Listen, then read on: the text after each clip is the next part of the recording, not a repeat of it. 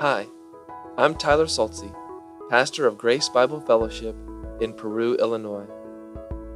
Our desire at Grace Bible Fellowship is to proclaim the Word of God for the glory of God. At the center of our proclamation is the one who is Savior and Lord, Jesus Christ. We base who we are and what we do upon the good news of Jesus. If you would like to know more about this good news, or would like to know more about Grace Bible Fellowship, please visit our website at www.gbfperu.org. That's www.gbfperu.org. I'm glad you've decided to listen to the teaching of the Bible along with us as we seek to understand it and be transformed by it. I hope you find this time meaningful, challenging, convicting, joyful, and even life changing as we worship through the preaching of God's Word.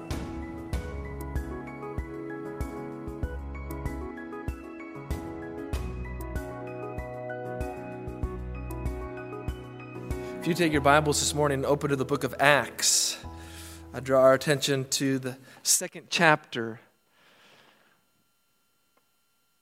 And verse 42 this morning.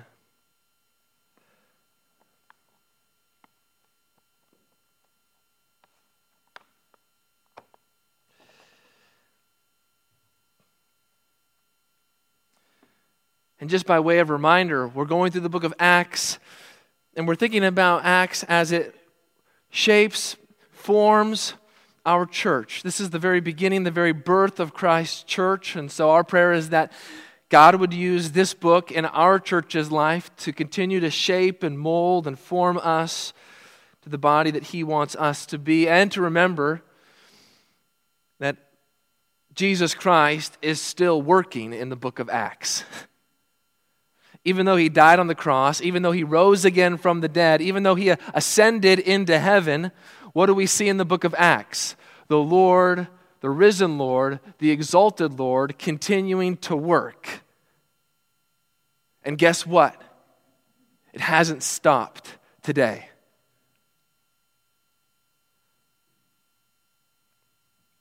So, out of reverence for God's word, as we go to it this morning, as we want to hear from it this morning, as we pray that our hearts are ready to receive it this morning, would you stand as we read together?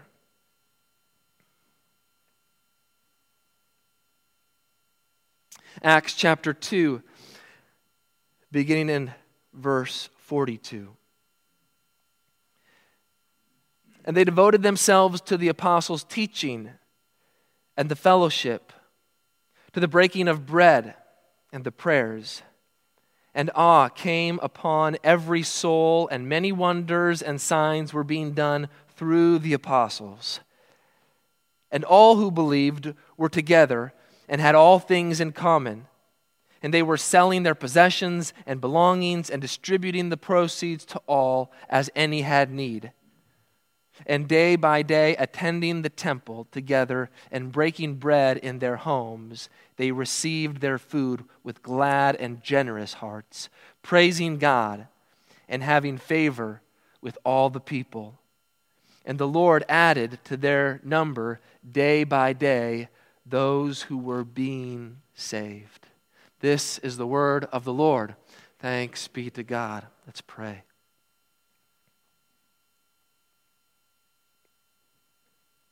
Heavenly Father, your word is living and it's active and it's sharper than any two edged sword.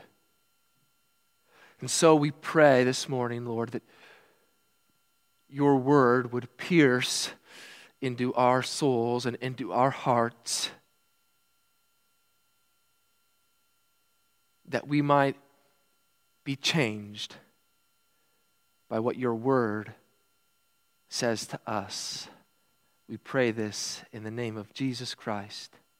Amen. You may be seated.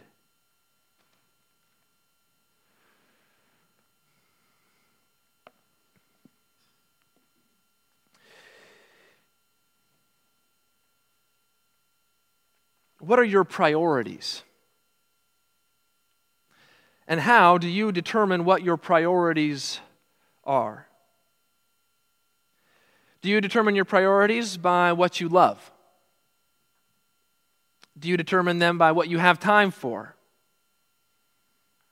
Do you determine your priorities by what you think is important? However, you prioritize your life, I would dare say that whatever is there at the top of the list, you have some form of devotion to that thing. You have a sense of commitment. But more than that, the devotion is not forced. The priority is there because you love it, because you cannot get enough of it. But as you begin to work your way down your priority list, I find in my own life, devotion gets easier and easier and easier to ignore.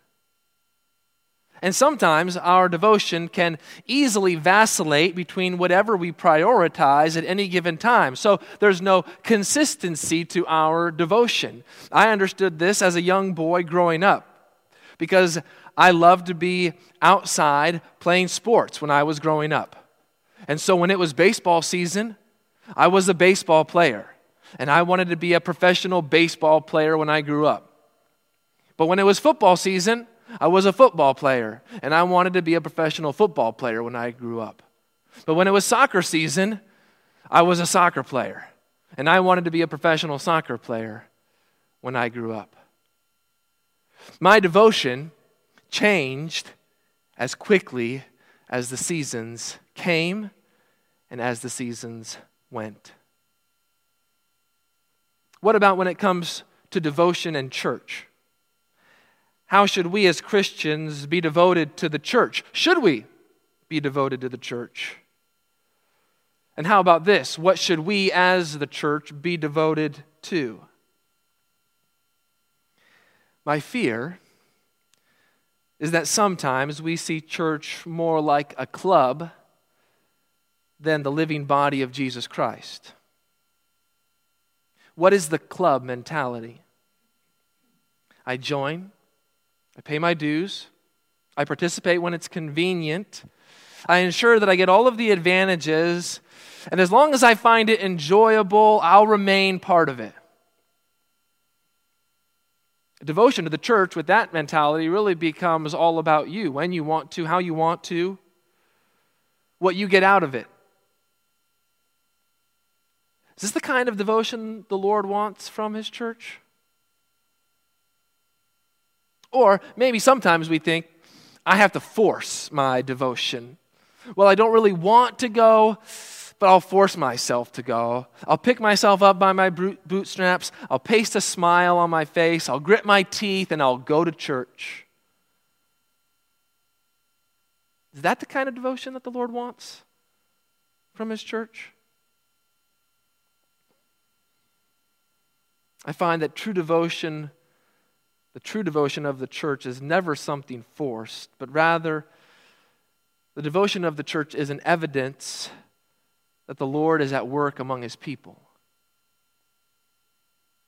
After Peter's sermon here in the book of Acts, chapter 2, we see a great influx of people come to repent of their sins, put their full trust in Jesus Christ, and be baptized as an outward demonstration and sign of their faith in one sermon 3,000 souls saved. And now we come to this part where there's a quick overview of what the early church just conceived would do, how they would now live. What was it that they did immediately after that day of Pentecost? What did their life look like now? And I think as we look at these verses this morning, Verse 42 is the key verse of our section of Scripture this morning because everything flows out of this verse. And this verse is so important because I would dare make the claim that this verse should be the paradigm for any church and even our church. If you want to see a true New Testament church, if you want to see a healthy church, if you want to see a vibrant church, if you want to see a church that lines up with what Christ wants from his church, we have to know, look no further than this verse.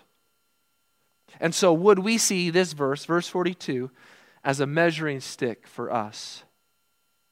As we look at the things the first church was absolutely devoted to, as we look at the priorities of the first church, would we take time to reflect and make sure that these are the very things that we are devoted to? That these are the things that are of first priority in our minds and in our hearts and let us not come to this verse this morning thinking that we have it all together, but let us let God's word grip our hearts with these truths and show us areas, show us ways that we need to grow in our understanding, in our devotion, in our priorities, and in our health as Christ's church. So, four things this morning. Number one, as Christ's church, we are devoted to doctrine. Number one, as Christ's church, we are devoted to doctrine. We see from the very beginning of this verse. And they devoted themselves to the apostle, apostles' teaching. And how even this first devotion runs completely contrary to modern thought today. Devoted to doctrine? Devoted to teaching? Sure, devoted in the academic sense of the word, yes, devote yourself to that. Go out into the institutions of our country and get degrees, get more education, get more knowledge, enlighten yourself, empower yourself. But devote yourself to the teaching of the Bible? Devote yourself to the teaching of the apostles? Too often the world would say, that's outdated. That's the teaching of ancient man. There may be things that we can glean here and there from these teaching, but to take the whole of them, to take everything, come on, it's just a bunch of old stories and fairy tales. Devoted to the teaching of educational institutions, yes, says the world. Devoted to the teaching of the apostles and the Bible? How the world would want to shame us for such an ignorant devotion in their minds. But this is exactly what the early church clung to. They clung to the apostles' teachings. They wanted to know what the apostles taught. And the apostles are those followers of Jesus Christ, particularly those 12 men who had been with Jesus, who had been there while he taught. He'd, they'd seen the miracles. They'd seen him hang on the cross. They'd seen him again after he rose again from the dead. They had also seen him ascend into heaven. And these people wanted to know what these men taught because they believed it to be the truth. The apostles' teaching was absolutely necessary for the church because of what it emphasized. And so, what what was the apostles' teaching all about? They emphasized the ministry, the life, the death, the resurrection, and the ascension of Jesus Christ. The apostles' teaching, to put it plainly, was all about Christ. It pointed people to Jesus Christ as the only one who could save them from their sins, as the only one who could cleanse them and bring forgiveness, as the only one who could give them the gift of eternal life from God. Jesus is the only way to God. This is exactly what Jesus had promised the apostles in the book of John that the Spirit would come upon them, and then they would be all about proclaiming Jesus Christ. Listen to what it says in John 16, 13 through 14. This is what Jesus says. When the Spirit of truth comes, he will guide you into all the truth, for he will not speak on his own authority, but whatever he hears, he will speak, and he will declare it to you the things that are to come. He will glorify me, for he will take what is mine and declare it to you. being devoted to the apostles' teaching meant the church was devoted to spirit led teaching. And spirit led teaching glorified, above all else, Jesus Christ. This is what spirit led, spirit empowered teaching, doctrine, preaching does. It glorifies Christ. If you want to find a church that is dominated by the Spirit of God, it's not a church that is preoccupied with the Spirit. It is a church that is completely focused on Jesus Christ. This was the apostles' teaching, focused, like laser like focus on Jesus Christ. And the people were devoted to it. They wanted it, they couldn't get enough of it. They wanted to learn this doctrine. They wanted to internalize this doctrine. They wanted it to be a, so a part of their lives that it transformed them and changed them. They had a desire to bring this level of certainty and stability to their lives through what the apostles taught them. This was done by the validation of the apostles' teaching. And they might have thought, well, how can we trust these apostles? How can we know that what they're saying is true? What makes them so special? How can we know that what they teach is from God? Well, look here at verse 43 for a moment. This is the validation of their teaching. And awe came upon every soul, and many wonders and signs were being done through the apostles. God Himself was validating the apostles' teaching. Similarly, that's how God validated Jesus Christ. Do you remember that from verse 22 in the same chapter? Jesus of Nazareth, a man test, attested to you by God with mighty works and wonders and signs that God did through him in your midst. How was Jesus validated before the people? God validated him through the many signs and wonders that he did. And now, the wonders and signs done through the apostles was a demonstration that their teaching, their gospel proclamation, was approved by God and even given by God. And so they could trust it because this doctrine was sound, true, healthy doctrine. It's the teaching upon which Christ builds his church with himself as the very cornerstone. It was this teaching that the people wanted from the moment they were convicted. You see that there just a few verses earlier. They heard this and they were cut to the heart. And they cried out, Brothers, what must we do? And it was a cry, it was a plea for what? For teaching. Teach me. What do I need to do? We want to be obedient to the truth, but we, we need to know the truth. We need to know what it is. Peter didn't say to them, Well, it's enough that you've had some experience. You've had this great emotional response. That's enough. You don't need anything else. Sadly, how many people come to church today just hoping for that? They want a great emotional experience, they just want to feel something. They just want some kind of spiritual high. They want to be whipped up into a frenzy. And if that is all the church shoots for, it's missed the very first priority of the church. Because Peter did not say that emotional experience was enough. No, he taught them. He told them the truth. He gave them doctrine. He gave them the teaching. And the doctrine, my brothers and sisters, changed their lives. This is where many people make the claim they don't want teaching, they don't want doctrine because doctrine divides. Doctrine separates and makes people angry and upset, the claim of some. They say doctrine doesn't give people the warm fuzzies that they are looking for, it only makes them more agitated. Look at what the word says, my friends.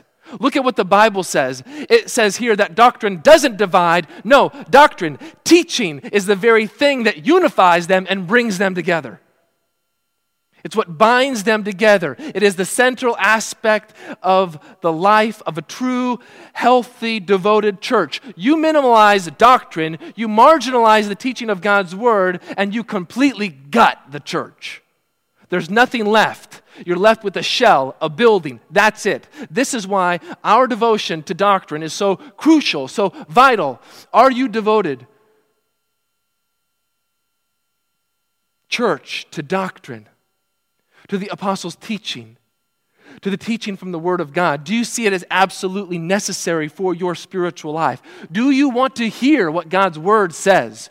Do you long to hear it, to know it, to feed on it, to be satisfied by it? Jesus in his ministry said many hard things. And after one set of teaching in the Gospel of John, chapter 6, Many people no longer followed him, they couldn't handle his teaching.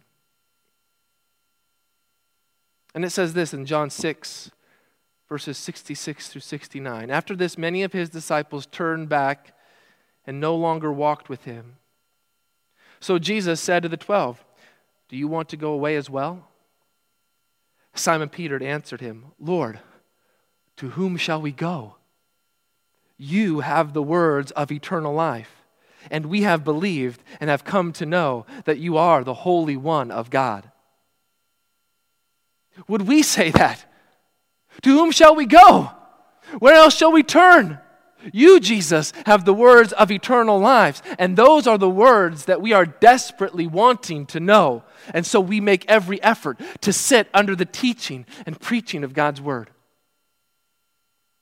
Number two, as Christ Church, we are devoted to fellowship. As Christ Church, we are devoted to fellowship. There are times in life that stick into our memories because we're singled out. Those times when it becomes obvious that we are different. I remember not too long ago uh, sitting with local pastors at a coffee shop, and it sticks into my mind because I was singled out. It became known that I was the only pastor there in that group of pastors who didn't have the word church in the name of our church. Every other pastor had the name church in their name, but we didn't. We had Grace Bible Fellowship. Now, I'm not here this morning to say that we should change our name. I like the word fellowship. It's a good word, a biblical word. It's a word that should describe us. It was, is was what the first church was devoted to. I wonder, though, sometimes if we can be prone to watering down what the word fellowship means. So, our word fellowship means nothing more than eating together. Or fellowship is the warmth of a church. Friendliness is not fellowship. Shaking hands isn't fellowship, not biblical fellowship. The word fellowship means that you have something in common with others. There's a common bond that unites you together. And so it is with us. There's a common bond which unites us, and that common bond is Jesus Christ. The common bond is our unity in Jesus Christ. That's what true fellowship is centered upon because we have such a strong bond in Jesus Christ. It means that we want to be together. We want to meet. I am amazed by these verses because what hits me is that these believers were not forced into these devotions. No, they did them willingly. They wanted to do them, and they gave themselves to them for the glory of God. It wasn't a had to, it was a get to. And so it is something I believe that is still revolutionary in our day. The believers of the first church wanted to be together, they wanted to meet together, they couldn't wait to meet together. Nothing could stop them from getting together. Their bond, their union with Jesus Christ was so great, was so important, was so amazing that when the opportunity to, to come together was available to them, they seized it and they reveled in it and they loved it. They didn't want to miss what the Lord was doing in their midst.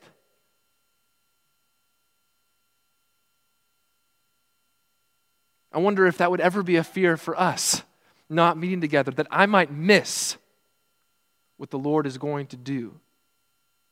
I might miss. The Lord's going to work this Sunday when we get together, and I might miss it, and I don't want to miss it. Because let me tell you, my friends, if you come to me afterwards and you say, I missed it, I can't reproduce that. I can't make it happen again. If you miss the Lord when He does something, let me tell you, I believe the Lord is going to do something here, and you don't want to miss it. And I haven't said this yet, but this is very important. I believe the best for Grace Bible Fellowship is yet to come. So let me ask you They devoted themselves to fellowship, and why should it be any different for them as it is for us today? Would you say, well, they weren't busy like we are today? Our lives are so much more filled with stuff that we can't devote ourselves to fellowship like they did because we're busy. Would you say, well, they didn't really have a life. That's why they got together in fellowship, because they didn't have a life. They didn't have anything important to do. They didn't have jobs. They didn't have entertainment. They were bored out of their minds. So they might as well have fellowship together. Or would you say, well, it's just because they were lo- lonely, poor, miserable wretches? They didn't have any friends. They didn't have any social outlet. They were loners. So they had to get together. Or would you even say, well, they didn't have the advances of technology? Now I'm able to listen to the Bible teachers over the internet. I'm able to watch services over the internet whenever I want to. These people couldn't do that, so they had to get together. What is it? What excuse might you put in here as to why fellowship, getting together, going to church, as we say, coming together in the bond of Jesus Christ, should be more important to them than it is to us? It shouldn't be, my friends. None of these excuses are valid, none of them stand. Listen to Hebrews 10 24 through 25.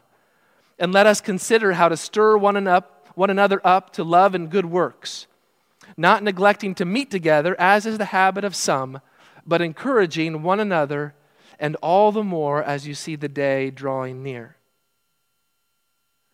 Why did the writer of Hebrews have to say, and do not neglect to meet together? because some were neglecting to meet together. Is a pitfall that we need to be warned about. Now, you may be getting upset at this point. You may be thinking, don't, don't judge me, Pastor. Don't judge me and my reasons for attending or not attending church. To which I would say, I don't judge you.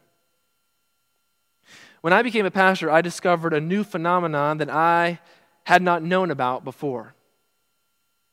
Somehow, people think I am the church attendance police. They think they need to give me the reasons for why they can't be here on Sunday or provide a good reason why they have to be away.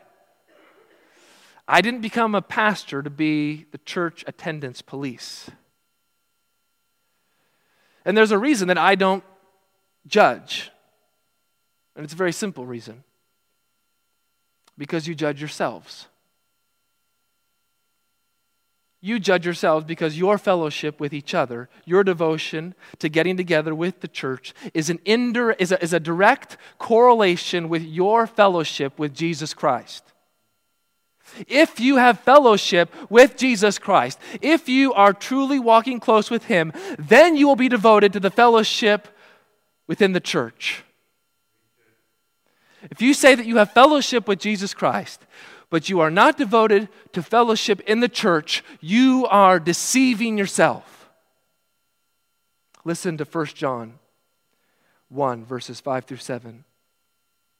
This is the message we have heard from him and proclaimed to you that God is light, and in him is no darkness at all. If we say we have fellowship with him while we walk in darkness, we lie and do not practice the truth. But if we walk in the light, as he is in the light, we have fellowship with with God?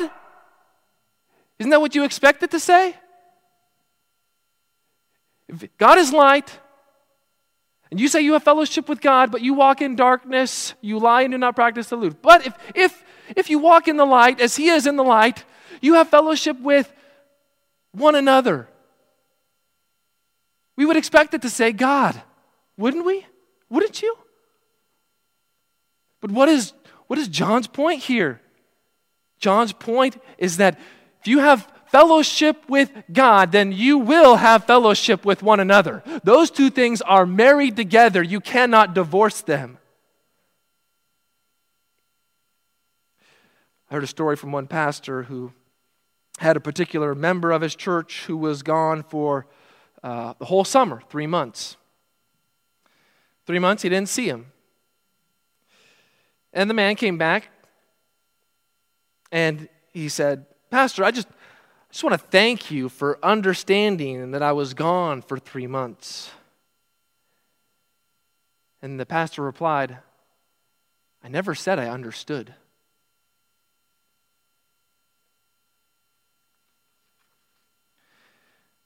The devotion to fellowship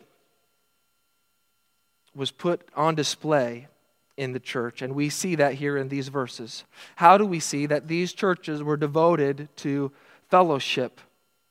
Well, we see it here in verses 44 and 45. And all who believed were together and had all things in common. There's that idea. In common, that's the same word that we get that idea of fellowship from. And they were selling their possessions and belongings and distributing the proceeds to all as any had need. So here we see this fellowship, this unity, this common bond that they have now being fleshed out. I mean, they put it on display. And how do they put it on display? They care for one another, they care for people in the church.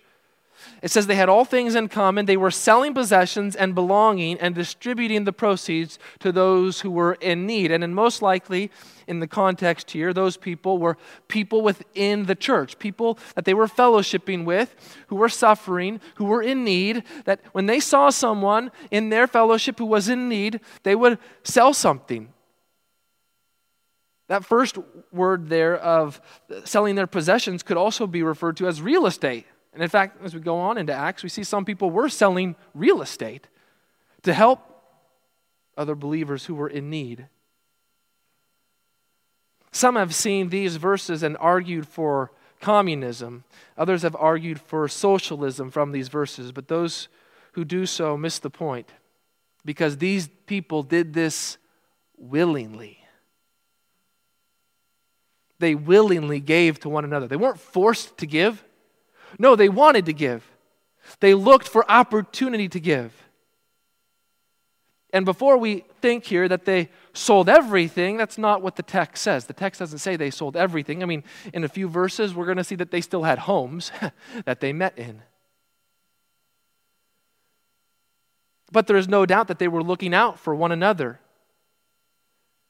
Their fellowship was so close, was so intimate, they knew particular needs of the people around them, and they committed themselves to making sure that they met those needs. What made their fellowship so powerful was the measure of their sacrifice. They gave and they gave generously. Why? What would make, what would make them give so generously? What would make us give so generously? What would make us open our hand to one another? What is the greatest motive to generosity? Is it me telling you to be generous? No. The greatest, most supreme motive to our generosity is God's grace. It's God's generosity toward us which should be compelling enough for us to be generous with one another. when you comprehend the immensity of God's grace, what God has given you, what favor He shows you, even though you don't deserve it, even on your best day, when you are overwhelmed by God's grace, it causes you to behold the glory of God and generosity that He has given to you, and it causes you to act like Him and be generous to one another. Show me a willing, cheerful, generous giver, and I will show you one who understands the grace of God and what life is really all about. These were people who had learned what it says in Luke uh, chapter 12, verse 15.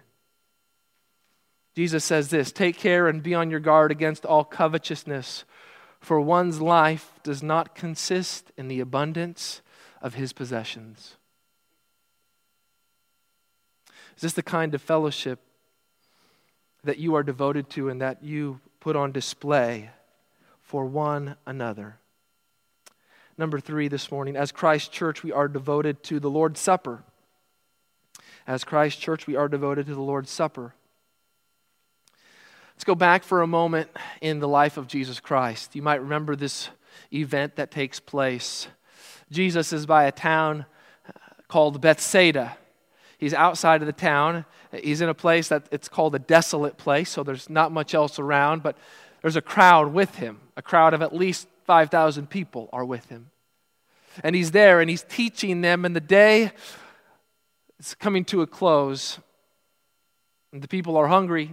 The disciples realize that they're hungry. And they say, Jesus, what should we do with all these people? We need to feed them. And so Jesus says, You give them something to eat. They say, Well, all that we have are five loaves of bread and, and two fish. What does Jesus do? He takes the food, he blesses it, and then he breaks the loaves of bread, passes it out, and the people are satisfied. Why does he do that?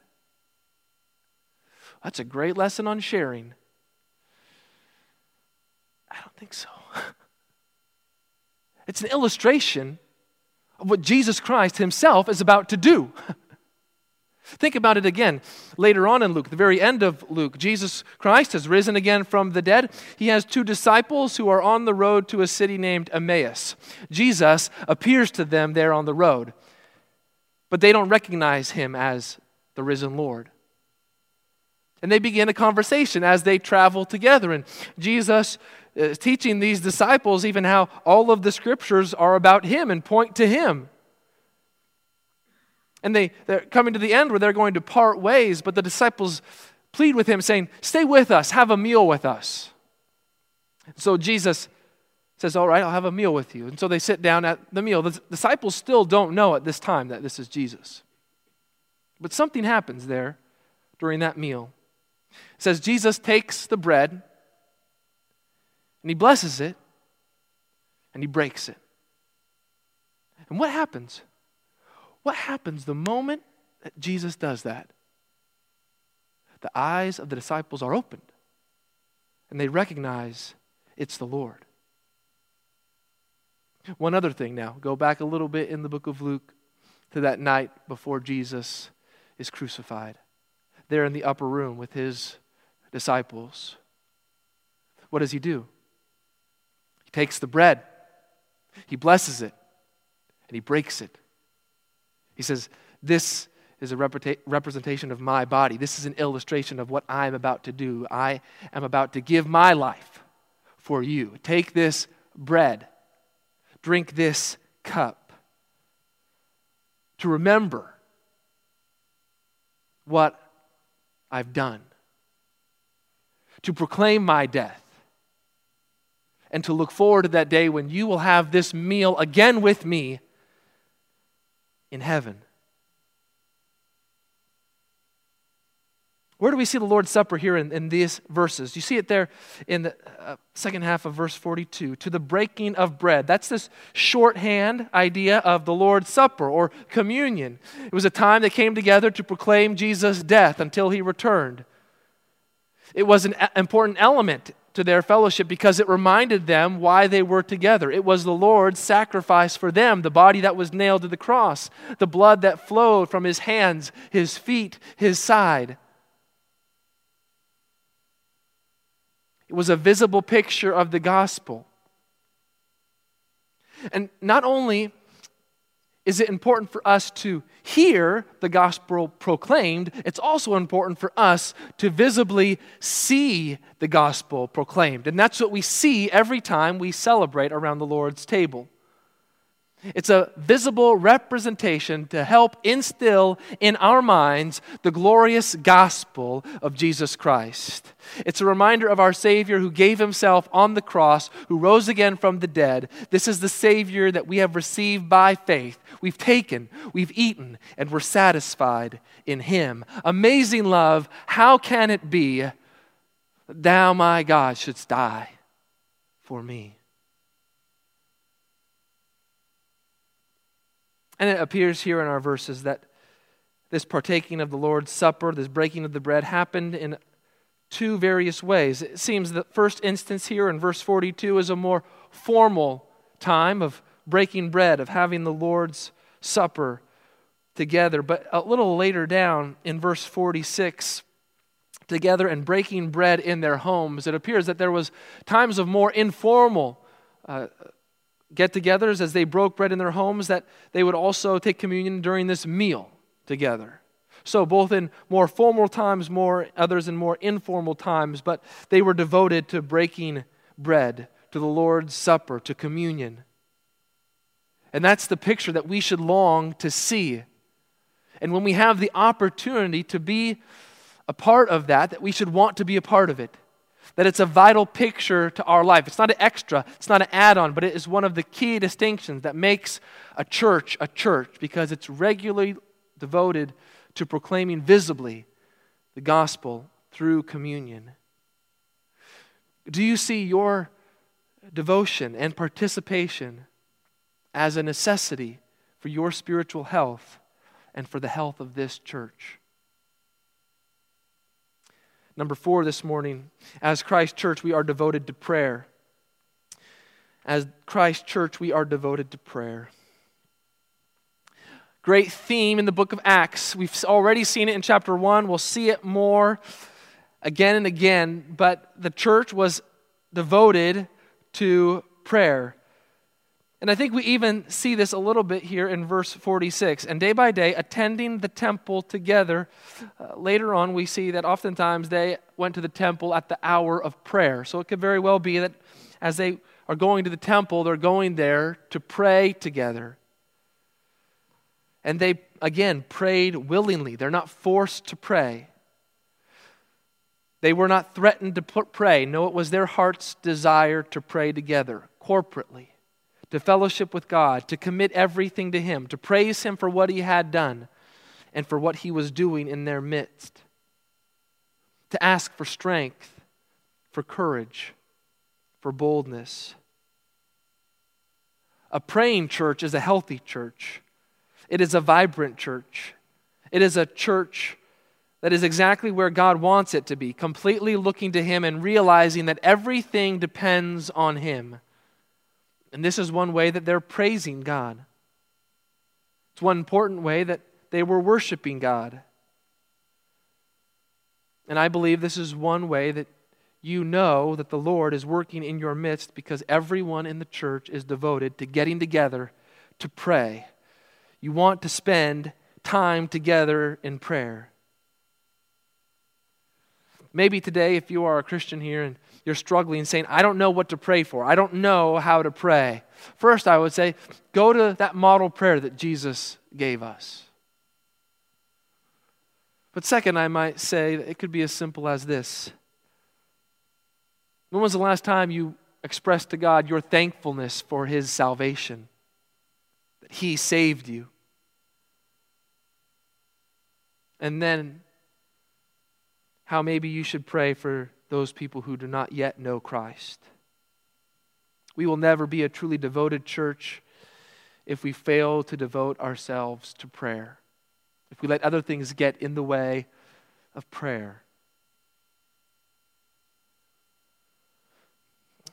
To close, I want to draw our attention to the very last verse this morning, chapter 2, the very last sentence there, even. And the Lord added to their number day by day those who were being saved. What was the outcome of the church's devotion? People were saved. How? They were saved because the truly devoted church could not keep the message of the gospel to themselves.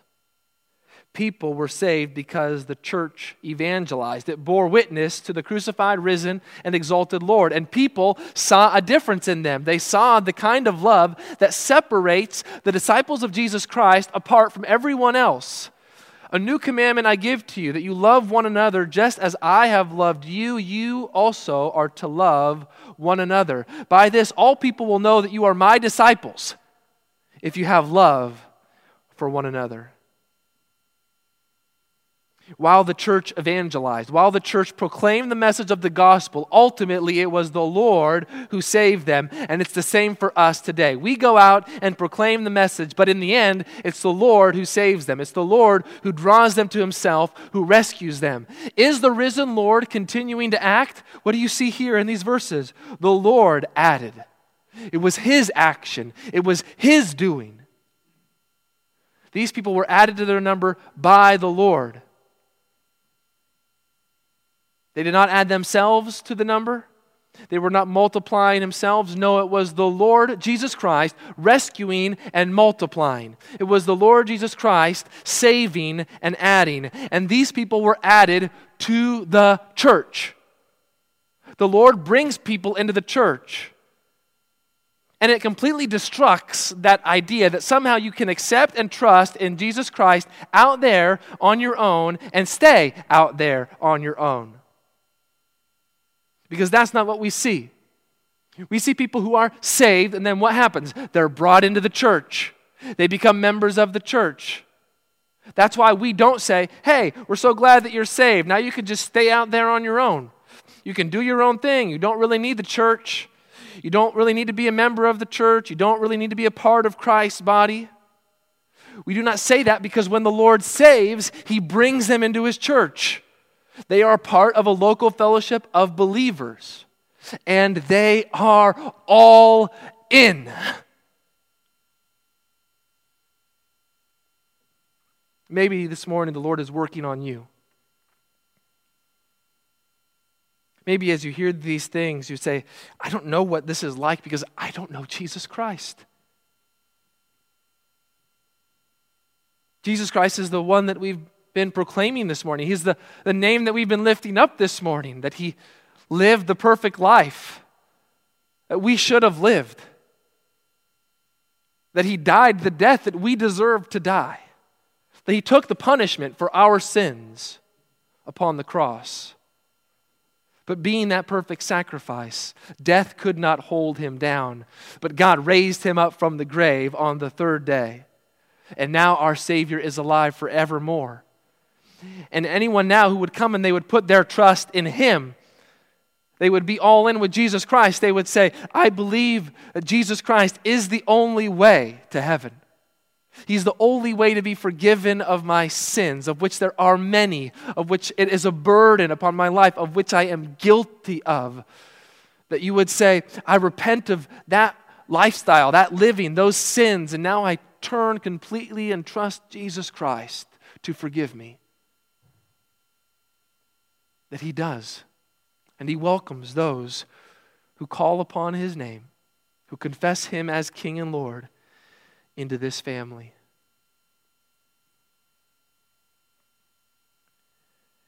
The Lord added to their number day by day. The Lord added people, the Lord added souls daily. They didn't count the number of people by weeks. They didn't count the number of people by months. They didn't count the number of people to be saved by years. They didn't count the number of people the Lord added to their number by decades. No, it was so frequent, so often, so consistent that it was a daily occurrence. When the believers woke up in the morning, they didn't ask, Will you save someone today, Lord? No, what did they ask? How many will you add to our number today, Lord? They didn't have to wait to see the Lord work. They saw him work day after day after day. Dear brothers and sisters, is this our heart's desire to see the Lord bring people into his flock daily? Would there come a day soon when we would wake up and ask the Lord, How many people today, Lord, are you going to save? And is it our desire to see the Lord add people, many, many people, to deliver many people from the grip of sin and death that holds onto them. But how is it going to happen? By magic? By lightning that strikes them? By some mystical vapor, fairy, pixie dust? No, it's going to happen when the devoted church of the Lord Jesus Christ opens its mouth and says, Let me tell you about Jesus. And it's only as we do that day by day, that we might begin to ask, How many today, Lord? How many today?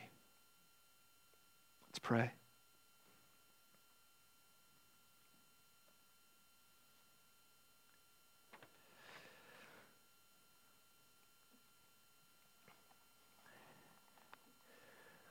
Lord, we plead with you that you would add to your church, to even this church, daily, those who are being saved. And give us the courage, give us the strength, give us what we need to speak those words of the gospel, to speak those words of truth, to speak those words that can bring life to people's lives that we might see many people turn from darkness and sin to put their faith and trust in Jesus Christ and find new life, find eternal life in Him.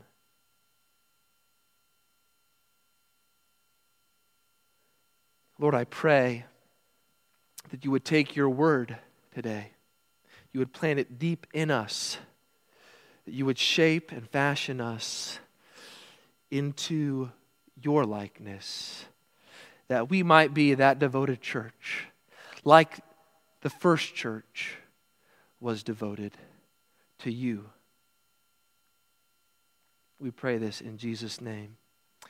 Amen.